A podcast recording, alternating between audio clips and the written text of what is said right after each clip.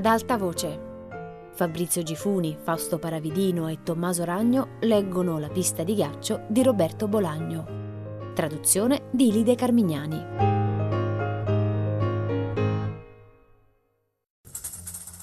Remo Moran. La vecchia è una tua collega, disse Lola al pomeriggio in cui ci vedemmo nel suo ufficio. Fu quello il segnale. Prima, però, a mezzogiorno avevo ricevuto una cartolina da qualche parte nel Peloponneso con la firma di mio figlio. La cartolina evidentemente era stata scritta da Lola, tra gli altri motivi perché lui non sapeva ancora scrivere.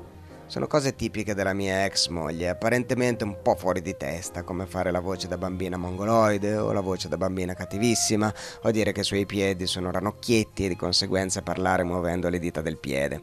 Ciao, sono una ranocchietta, come stai? In effetti, ora che ci penso, quasi tutte le donne che ho conosciuto avevano la facoltà di trasformare qualche parte del loro corpo, come mani, piedi, ginocchia, ombelico, eccetera, in ranocchiette, elefantini, pulcini che facevano piu piu e poi beccavano volavano, serpi saccenti, corvi bianchi, ragnetti, cangurini smarriti, quando non si mutavano completamente in leonesse, vampiri, delfini, aquile, mummie, gobbe di Notre Dame, tutte eccetto Nuria, le cui dita erano dita e le cui ginocchia erano sempre ginocchia.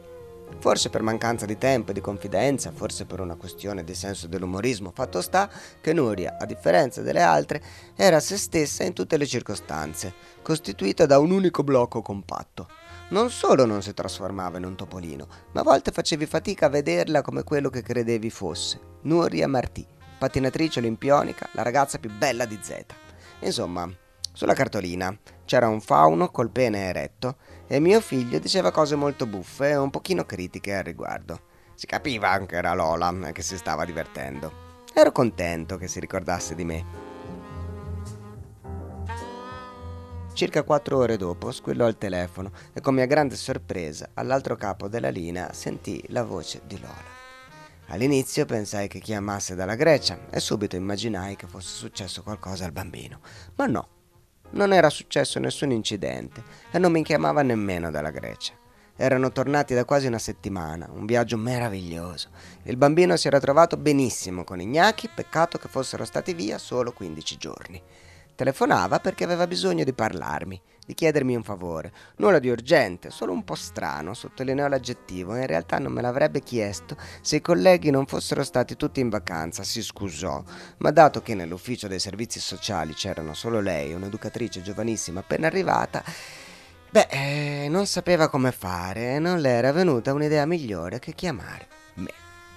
Di che cosa voleva parlarmi, preferì non dirlo al telefono. Prima di riattaccare le domandai se non aveva avuto il tempo di telefonarmi prima. Perché? disse. Perché vedessi il bambino, risposi. Il bambino è in colonia. Dal tono di voce dedussi che era nervosa o arrabbiata. Alle sette e mezzo mi incamminai verso l'ufficio dei servizi sociali, che era in un quartiere operaio da cui non si vedeva il mare, abbastanza isolato da qualunque altra sede del comune. L'ufficio, in realtà una casa di dimensioni minuscole costruita negli anni Sessanta, aveva un'aria a dir poco trascurata. Mi aprì la porta la stessa Lola, dopo un'attesa che mi parve eccessiva, e mi condusse in una stanza sul retro che dava su un cortile di cemento pieno di lavatoi. Nei lavatoi, che nessuno usava più, c'erano vasi con le piante, nel corridoio e nelle stanze le luci erano spente. Dell'altra educatrice non vidi traccia, per cui supposi che fossimo soli. Nel suo ufficio Lola prese un'espressione stanca e felice. Per un istante pensai che anch'io avrei avuto quell'espressione se non ci fossimo separati, stanco e felice. Improvvisamente sentii il desiderio di accarezzarla e di fare l'amore con lei. Invece di chiederglielo mi sedetti e mi preparai ad ascoltare quello che aveva da dirmi. Prima parlammo del viaggio in Grecia e del bambino. Poi, dopo aver riso tutti e due un sacco, come facevamo sempre, mi parlò della vecchia. La storia era questa, così come me la raccontò Lola.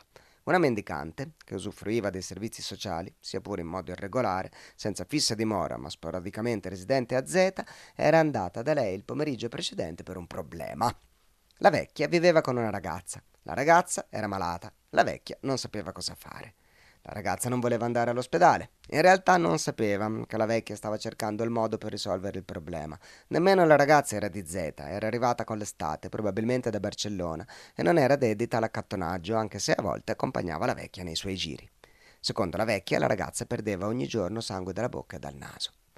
Per di più, mangiava come un uccellino. Se continuava così, sarebbe morta di sicuro. Secondo la vecchia, se Lola fosse andata personalmente a prendere la ragazza e poi l'avesse portata in ospedale, questa non avrebbe opposto resistenza. Era stata tassativa in merito. O la andava a prendere Lola o qualcuno in cui Lola avesse piena fiducia, oppure la ragazza non avrebbe lasciato il rudere. Feci fatica a capire che con rudere si riferiva a Palazzo Benvengut. A partire da quel momento la faccenda cominciò a interessarmi. La vecchia e la ragazza vivevano lì praticamente dall'inizio della stagione. Erano entrambe, testuali parole della mendicante, pronte a tutto. La ragazza aveva addirittura un coltello, un enorme coltello da cucina, perciò occhio a fare la spia. Naturalmente Lola non le aveva chiesto cosa intendeva fare con la spia, di chi aveva paura. La vecchia era un po' pazza, spiegò. Alla fine aveva consentito e avevano fissato insieme il giorno e l'ora della visita. Quando si erano accordate su tutto, la vecchia aveva fatto un paio di salti di gioia, incredibili per la sua età, e aveva riso così tanto che Lola aveva temuto le venisse un tacco di cuore o soffocasse. Neanche avesse vinto la lotteria, commentò. Il problema era che subito dopo Lola aveva scoperto che nella fretta non aveva guardato l'agenda piena di impegni imprescindibili che le impedivano di andare a Palazzo Benvengut. Ma non voleva nemmeno che la vecchia si sentisse trascurata. Perché ti sta così a cuore? Non lo so, disse Lola. È un tesoro di vecchietta, mi porta fortuna, l'ho conosciuta poco dopo essere rimasta incinta. Vabbè, dissi. Inspiegabilmente mi si riempirono gli occhi di lacrime e mi sentii solo e perduto. Se vuoi ci vado io, dissi come un condannato a morte che dice addio alla sua famiglia. Era quello che volevo chiederti, disse Lola. La faccenda era semplice.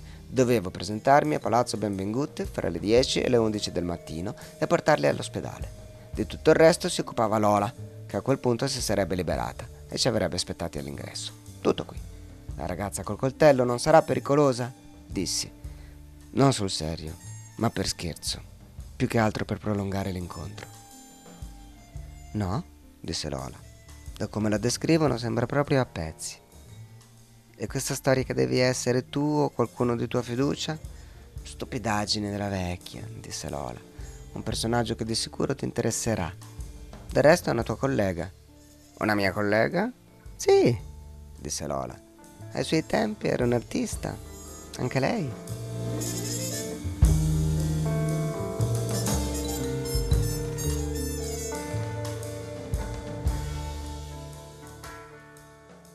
Gaspar Heredia.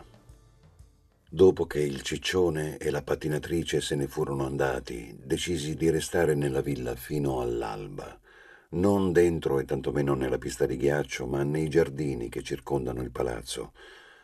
Muovendomi sempre in modo cauto e guardingo, trovai ben presto un posto adatto sotto un albero frondoso e accogliente dove mi disposi ad aspettare le prime luci del giorno. Inutile dire che non prevedevo di addormentarmi, abituato com'ero al lavoro notturno, ma a un certo punto, senza che me ne accorgessi, probabilmente fui vinto dal sonno.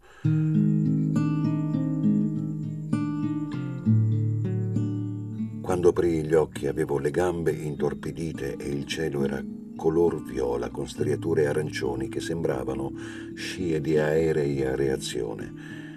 Il posto dove mi ero messo era proprio davanti alla porta principale della villa, per cui decisi di cercare un punto più discreto. Avevo la vaga speranza di vedere uscire Caridad e di parlarle. Ricordo che mentre cercavo un posto dove continuare l'attesa, il cuore mi batteva troppo in fretta. Per il resto ero tranquillo, credo. Un paio d'ore dopo, quando il colore del cielo si era trasfigurato in un blu sbiadito, e dall'orizzonte si avvicinavano giganteschi nuvoloni scuri, vidi Carmen uscire dalla porta principale. La cantante aveva la disinvoltura di una massaia che va al mercato con la borsa al braccio, i capelli pettinati indietro, tranne una specie di ciuffo che le ricadeva su una parte della fronte e del sopracciglio sinistro. Si fermò sotto il portico, tutta tronfia, e guardò a destra e a sinistra prima di scendere con sicurezza gli scalini. Una volta nel giardino si fermò di nuovo e allora il suo sguardo d'aquila mi si posò addosso. Con un cenno della mano mi indicò di seguirla. Uscii dal mio nascondiglio e risalimmo insieme il viale a passo lento, come se ci godessimo la mattinata. Carmen non era per nulla sorpresa di avermi incontrato, anzi si stupiva che non mi fossi presentato prima. Dava per scontato che io fossi veramente innamorato di Caridad e che lei prima o poi, più prima che poi, mi avrebbe ricambiato e tutti saremmo vissuti felici e contenti.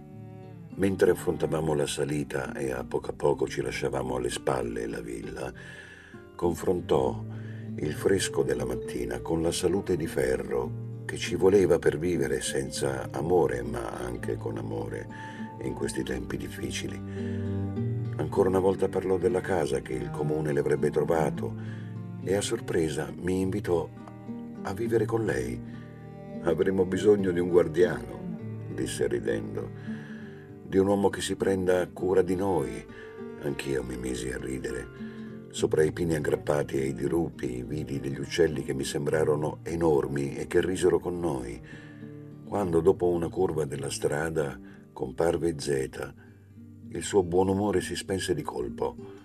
Per rimediare si mise a parlare di Caridad, sapeva poche cose di lei, ma di sicuro molte più di me, per cui l'ascoltai con attenzione. Parlò della simpatia e della docilità, della logica e dell'astuzia, borbottando esclamazioni prendendo un tono sempre più serio. Poi si concentrò sull'unico aspetto che sembrava preoccuparla davvero, la sua mancanza di appetito. Caridad aveva semplicemente smesso di mangiare. Da quando la conosceva, ossia dai giorni al campeggio, la sua dieta consisteva unicamente in qualche dolcetto e nello yogurt liquido alla fragola. A volte beveva un caffè con lece o una birra, soprattutto quando accompagnava Carmen a lavorare, ma erano eccezioni e per di più in genere non le facevano bene. Diventava più cupa e silenziosa di quanto già non fosse. Più di una volta Carmen l'aveva esortata a mangiare un panino al prosciutto, per esempio, ma nulla. Caridad, o il misterioso stomaco di Caridad, Accettava solo donuts, madeleine, cannoli, sfogliatine, mantecados, ensaimadas, biscotti al cocco e altri dolci del genere. In cosa consisteva la colazione? Caridad a colazione non mandava giù nemmeno un sorso d'acqua. E lo spuntino a metà mattina? Caridad si svegliava all'una del pomeriggio o alle due, per cui non faceva nemmeno lo spuntino. E il pranzo? Il pranzo consisteva in un donut e una madeleine che prendeva dalla scatola dove tenevano le provviste, nascosta in una camera della villa, al sicuro da topi e formiche. E la merenda? La merenda consisteva in un dito di yogurt liquido e basta. E la cena? La cena che facevano insieme consisteva di solito in due o tre donuts e in qualche sorso di yogurt. Caridad aveva una vera passione per i donuts, anche per lo yogurt liquido, ovviamente era dimagrita. E ora le si contavano le costole, ma era uguale. La volontà di Caridad e la sua alimentazione da uccellino erano un tutt'uno irremovibile. Carmen non si spiegava, per quanto ragionasse sulla faccenda, come potesse resistere così a lungo con una dieta così striminzita, ma il fatto è che resisteva e che era ogni giorno più bella. Quando arrivammo nelle vie di Zeta, la invitai a far colazione. Lei ordinò un churros con cioccolata. Il cameriere, un adolescente insonnolito che non era in vena di scherzare, disse che non ne avevano, per cui Carmen dovette accontentarsi di un biscotto e una birra. Parlare troppo le faceva venire sete. Io ordinai un caffè con lece e due donuts. Prima di salutarci mi domandò se ero mai stato dentro la vecchia villa. Dissi di no. Ottimo, disse lei, ma non mi credette.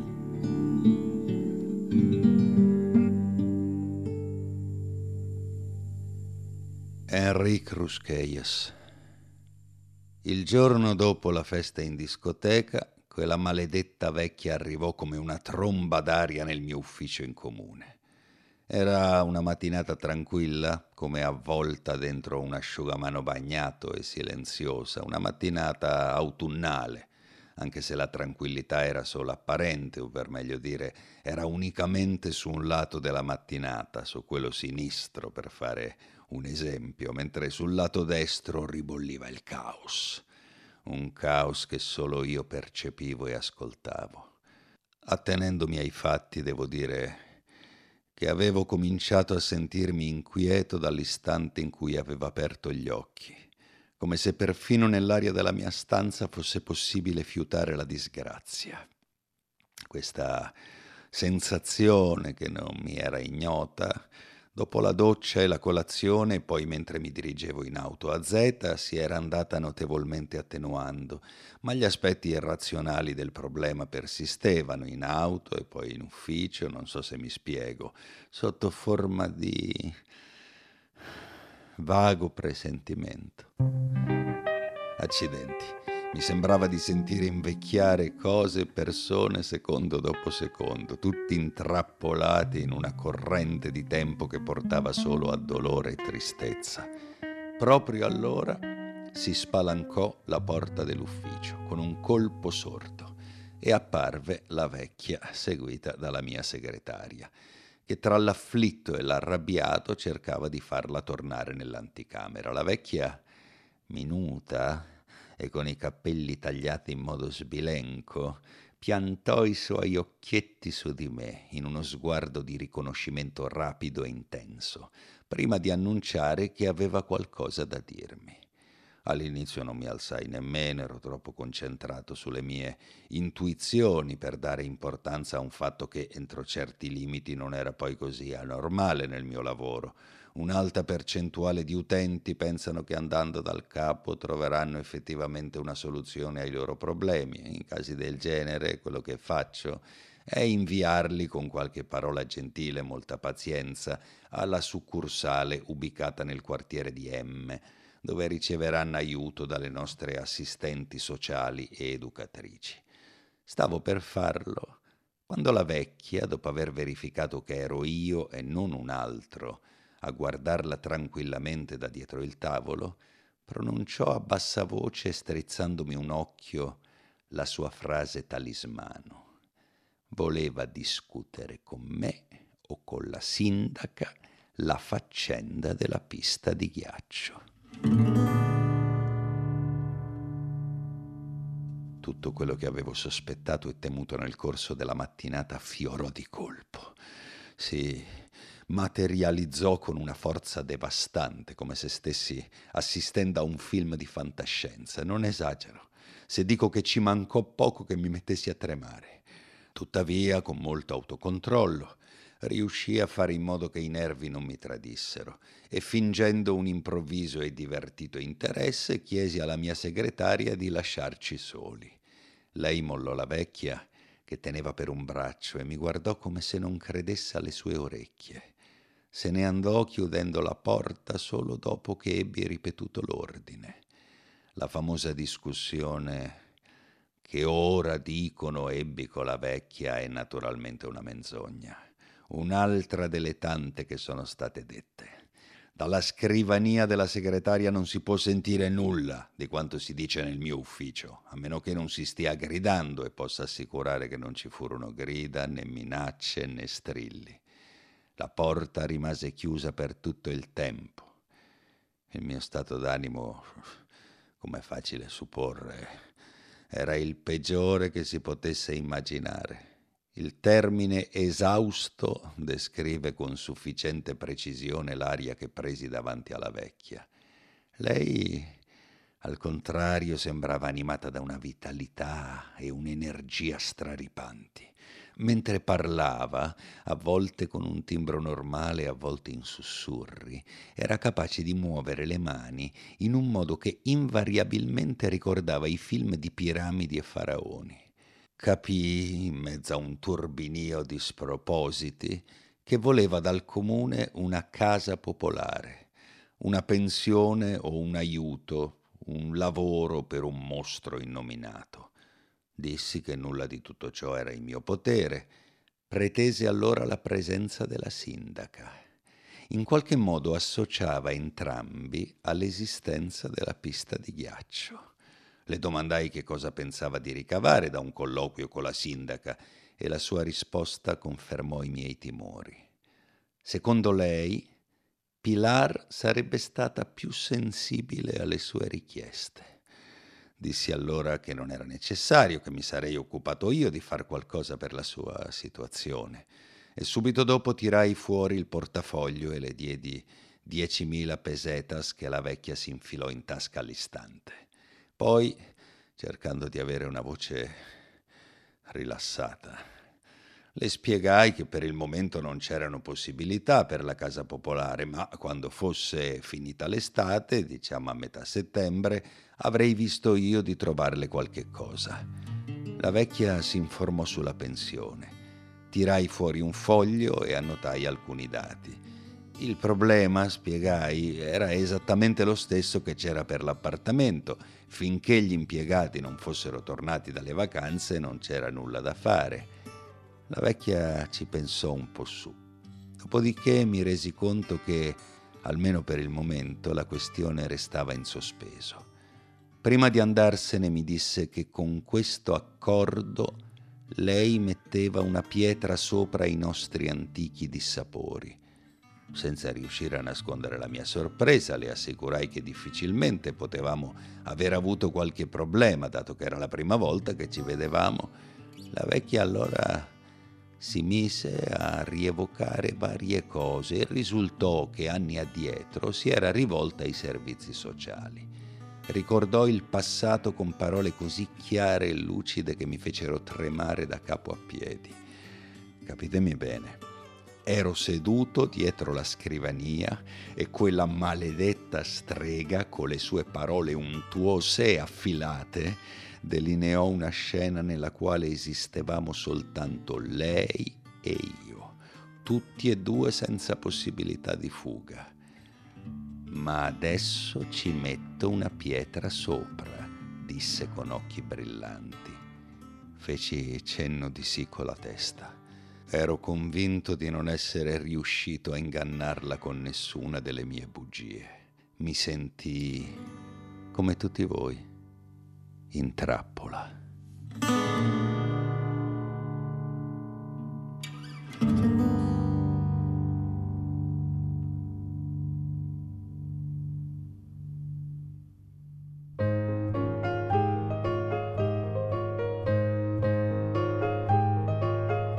Fabrizio Gifuni, Fausto Paravidino e Tommaso Ragno hanno letto La pista di ghiaccio di Roberto Bolagno a cura di Fabiana Carobolante, Jacopo De Bertoldi, Lorenzo Pavolini e Chiara Valerio. Regia di Luigi Iavarone. Tutte le puntate sul sito di Radio 3 e sull'app RaiPlay Radio. Ad alta voce è un programma Rai Radio 3.